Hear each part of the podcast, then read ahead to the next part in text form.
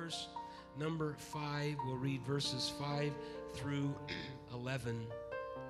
Amen. Praise God, praise God. Thank you, Jesus. Thank you, Jesus. Please remember all of those names in prayer and let's reflect upon those and ask that God would continue to do a work and touch.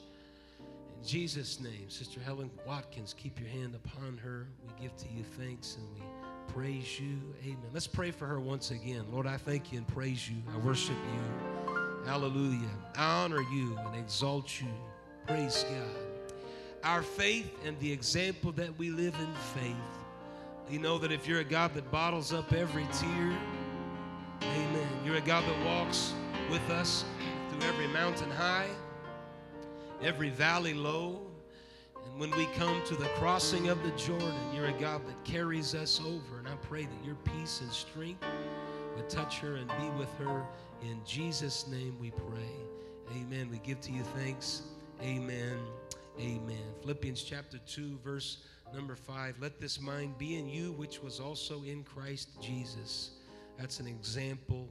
That is something that we should pursue, not our own mind, but the mind of Christ Jesus, who being in the form of God, thought it not robbery to be equal with God. There was a self expression of what cannot be seen in the visions of Jesus Christ because he is the express image of God, but made himself of no reputation. Everyone say, no reputation. And took upon him the form of a servant and was made in the likeness of men. And being found in fashion as a man, he humbled himself and became obedient unto death, even the death of the cross. Are you thankful for Calvary tonight? I'm so thankful he humbled himself. I'm thankful he took upon the form of a servant. Then verses 9, 10, and 11 are a primitive hymn. They are a Christological primitive hymn that probably was sung. Verse 9 Wherefore God also hath highly exalted him, given him a name which is above every name that at the name of Jesus every knee should bow of things in heaven and things in earth and things under the earth, and that every tongue should confess that Jesus Christ is Lord to the glory of God the Father. The hymn of servitude, hymn of servitude. Lord, we thank you and praise you tonight. We recognize and reflect upon this passage of Scripture what you have richly done, each and every one of our lives, that the God of glory would take upon himself the form of a servant and become obedient unto the cross is the very reason why we are in the house of God tonight. We give to you thanks and we worship you. In Jesus' name we pray. Amen. God bless you. You can be seated. The hymn of servitude.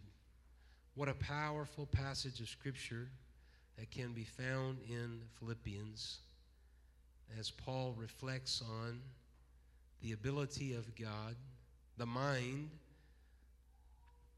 of Christ Jesus, the reputation. He made himself of no reputation. He takes upon himself the form of a servant. You look in the Old Testament, you will find that God moves us from slavery to servitude. Both the Old Testament and the New Testament, the word for slave and servant is the same. The New Testament, it's doulos. It's a slave or a servant. You start looking through the Old Testament, you will find that God chooses and picks out in history individuals who have a heart of servitude. Some of the great examples are Moses connected to the enslavement and the bondage of the children of Israel, found their lives full of pain and anguish because the Egyptians were putting them under strict bondage, persecution. Pharaoh rose up that did not know Joseph, did not reflect on the things of Joseph, and so the children of Israel, as they multiplied, they were kept as slaves for their labor. There was a man by the name of Moses that adopted the posture of a servant. in his initial call, recognizing that I am going to choose not to be called the son of Pharaoh's daughter. Every trial that I'm going to go through as a leader, I'm going to take on the posture that God is calling these people from slavery and He's calling them out, and through the example of His own leadership, He takes on the posture of a servant. He is a direct shepherd that guides, even when his sister and his brother rise up against him. He is reminded through the voice of the Lord that they are speaking against God's faithful servant. We know about his intercession as he responds before the Lord when God wants to call another people out. Moses makes intercession and says, If these people cannot be found in your sight, then take me as well. Moses can be memorialized as one who had a passionate pursuit of God's presence. He had a selfless intercession for his people, and it set him apart as the servant of the Lord. Moses was a great servant. David, even though he was a king, he cast off some of the resemblances of Oriental kings. He was a king that was a servant of the Lord. He developed a habit of dependent prayer upon God. He had an attitude of saying, Who am I? And at the same time saying, How great are you? Because of that attitude and that mentality, he had a servant's heart. Praise God. God even said specifically, even with all the failures of David and Israel as a nation, for the sake of thy servant David, his kingship will be under Messiah's rule. It's going to be under the kingship of David because he's a man after God's own heart. He is a servant. He is a servant king who departed from the standard practice of Oriental monarchs and submitted his rule to the will of the Almighty. Even when he had the status and the ability, he still had a heart for God and he had a hunger to make sure that it is right. Who could pass by Psalm 51 when he reflects upon God's Spirit? Take not your spirit and blessing from me. Wash me from mine iniquity, and I shall be clean. Purge me with hyssop. Blot me not out of your book, but blot out my transgressions. David was a servant. Even Israel, even Israel, when they were blind and deaf to God's overtures and his love to them, God wanted to reflect upon them as his servant to a world, to strengthen and to uphold, to renew and revitalize, to liberate Israel and Jacob, that they would be his servant. And yet, in many ways, they failed so miserably. We read in the New Testament, Jesus Christ is a great example of servitude. And in this hymn, Paul is reflecting to the church at Philippi the ability of Jesus and how we should imitate him. We should follow after, have the mind of Christ. Not that things would center upon us, but that God would take us from slavery and he would make us a servant. Anybody have a testimony here tonight? The devil is a slave master. He's a slave master. Addictions are bondage and chains. Anybody got a testimony tonight that you were enslaved, but God called you out of slavery and He moved you into something different?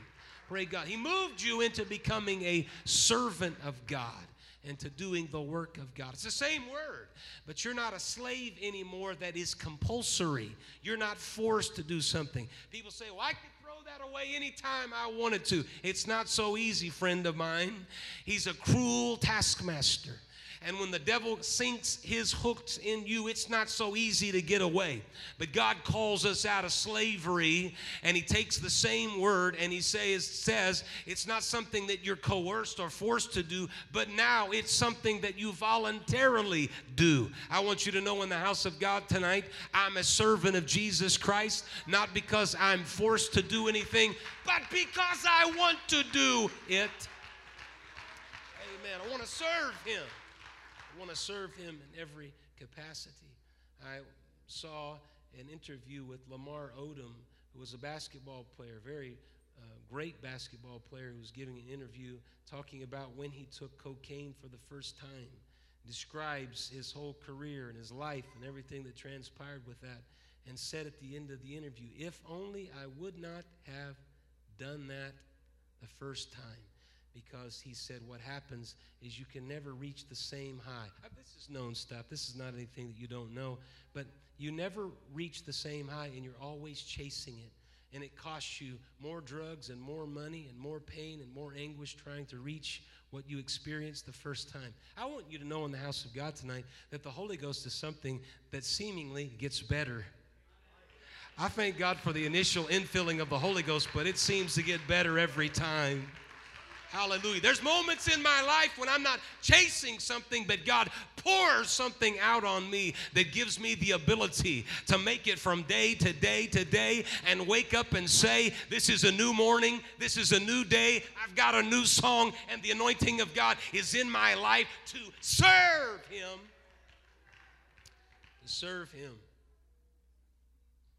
And so, this theme of God taking us from slavery to servitude reaches its climax in a stunning application that's talking about the incarnation of Jesus in Philippians chapter number 2. Let this mind be in you, which was also in Christ Jesus, who, being in the form of God, thought it not robbery to be equal with God.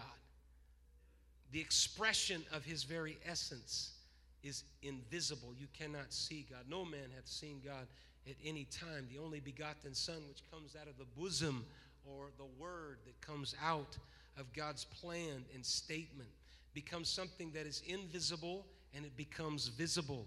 And the only visibility that you can see in the Godhead is Jesus Christ. And Jesus Christ, though he was the creator of all things, takes upon himself the role of a servant. Amen. Some did not recognize this. Some passed him by, passed over him, not seeing his ability. They wanted to make him the Messiah. They wanted to, by force, at one point, make him the Messiah because they saw his power and his ability. But he took upon himself the form of a servant and he revealed himself. The Word became flesh. He made himself of no reputation, meaning that he became what humanity is. You do not serve a God that is uh, superior and sovereign, so much so that he can't understand what we go through, but he took upon who we are so that he could live out who we are and be a servant through that a servant to the death of the cross, which gave to us blood that washes and cleanses, nailed himself upon a tree, blotting out the handwriting of ordinances that were against us, giving us an opportunity in the house of God tonight to say, Thanks be to God, which giveth us the victory. I'd still be a sinner, I'd still be in dysfunction, I'd still be ruled by addiction, I'd still be enslaved, but thank God, God brought liberty and He brought freedom freedom and He raised me up and He gave me an opportunity to lift my hands and to lift my voice and He called me to be a servant. Called me to be a servant. I want to give Him my time and my ability willingly to Him. The face of Jesus is the face of God. It's the only face of God. No one will ever see God except where He has revealed Himself in and through Jesus Christ. And this passage of Scripture said that he took upon himself no reputation, took upon himself the form of a servant, and was made in the likeness of men.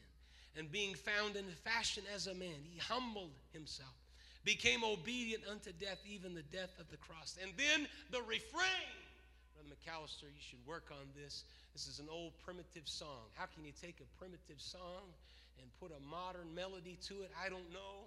I'm not sure, but this is rich material. Wherefore God also hath highly exalted him and given him a name which is above every name. Why do you folks say the name so much? Why do you talk about the name so much? Because there's healing in the name, there's power in the name. That's the Alpha and the Omega, the beginning and the ending. That is a God that is the first and the last, and it's all wrapped up in the totality of the name. This is why we don't curse in the name, but we worship and glorify the name. It's the name that saves us, it's the name that washes and cleanses us, it's the name that is attached to Calvary it's the name that buries and remits our sins. It's the name of the Holy Ghost that is in our life. Praise God. Highly exalted him and given him a name that is above every name. That at the name of Jesus, every knee should bow of things in heaven and things in earth and things under the earth. This scripture is powerful because it makes a declaration. You're going to bow whether you want to or not at some point in time. There is a judgment that is coming, and his name is above all names. And at that name, every knee should bow of things in heaven and things in the earth and things under the earth. I want you to know in this place tonight, I'm declaring I'm not going to be forced to bow. I'm going to bow willingly.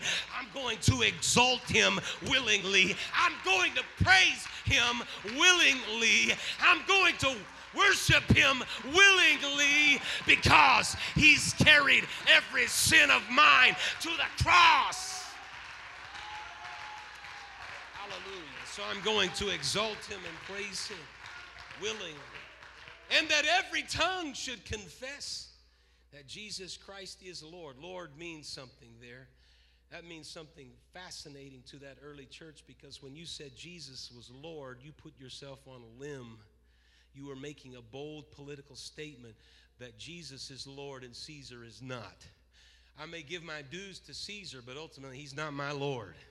He's not the one that rules me. He's not the one that directs me. I'll pay taxes to him because I have to. That's a civil duty, and, and that's part of the whole economic structure, but he's not the Lord of my life.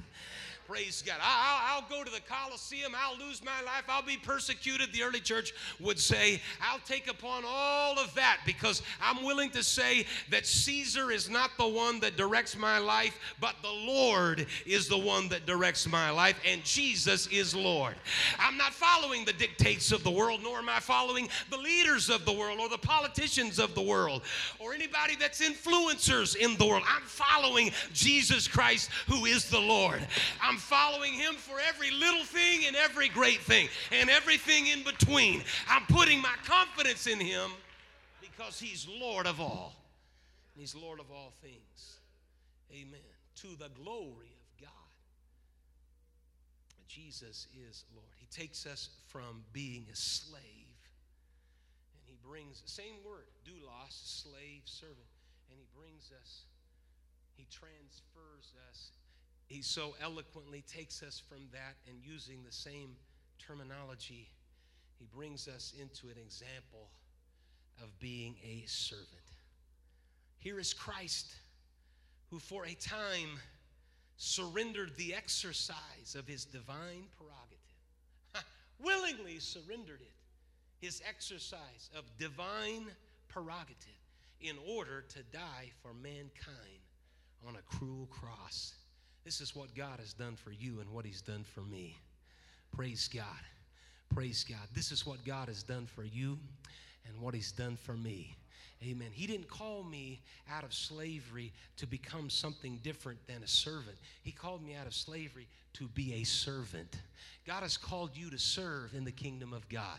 Hallelujah. God has called us to be to have the mind of Christ, which is to follow that example and that lifestyle. Praise God. I'm thankful for people who are servants. I want to be a servant. I want to strive for that. Praise God. The world is all about me, and they've got their own worldview and philosophy about all of that stuff. But Jesus Christ said, I'm going to take upon myself the form of a servant, and I'm going to serve. One of the greatest examples that could ever be given was a service in the in the Last Supper in which they were sitting around around and they were eating, they were talking about things, and Jesus was trying to explain some things. And pretty soon they got to discussing among themselves who would be the greatest. And in the, that discussion, all of a sudden someone starts washing their feet, and they look down and recognize it's not a servant who would typically do that duty, but it's Jesus himself. Peter rises up and says, You'll not wash my feet. Peter always extending himself and his opinion. Jesus said, If I don't wash your feet, you have no part with me. Peter said, Not only my feet, but the rest of my body also. Jesus said, That's not necessary. What I'm trying to lay down for you is an example of servitude that if I, your Lord and Master, wash your feet, how much more should you wash your brother and your sister feet in servitude? Praise God, the service God. Calls us from slavery and He calls us to service. I want us to stand together tonight and I want us, each and every one of us, to pray amen, that God would call us out of slavery and into a life of service. We do that right now. It's a simple prayer. God, I love you and praise you. And I thank you and magnify you. Hallelujah. Stand before you with uplifted hands and exalt you. I pray that you would call us out of slavery and you would call us into the service of God. Praise God. We're not doing it because we're forced to, it's not compulsory. We're doing it because it's voluntary. We love you and we praise you and we magnify your name. Hallelujah, hallelujah. Oh, I feel a sweet spirit of the Holy Ghost in this place right now. Come on, let's just continue in this vein just for a moment. Lord, we thank you in everything that we do, every bit of life, every every stage of life, no matter how busy and distracted we get, help us never to take our eye off the ball, that I can be a servant of Jesus Christ. Hallelujah. I thank you for everything that you brought me out of. I thank you for picking me out of miry clay and establishing us. But let it not go for naught and let it not be in vain. But Lord, let me stand before you and say, I want to be a willing servant of the Lord. Praise God. Called to be a servant of God. Praise God. Praise God. Thank you, Lord. Thank you, Lord. In Jesus' name we pray. Amen. Amen. Thank you, Lord. Praise God. You can be seated. I want all the young people to come up here. And I'll, every if you're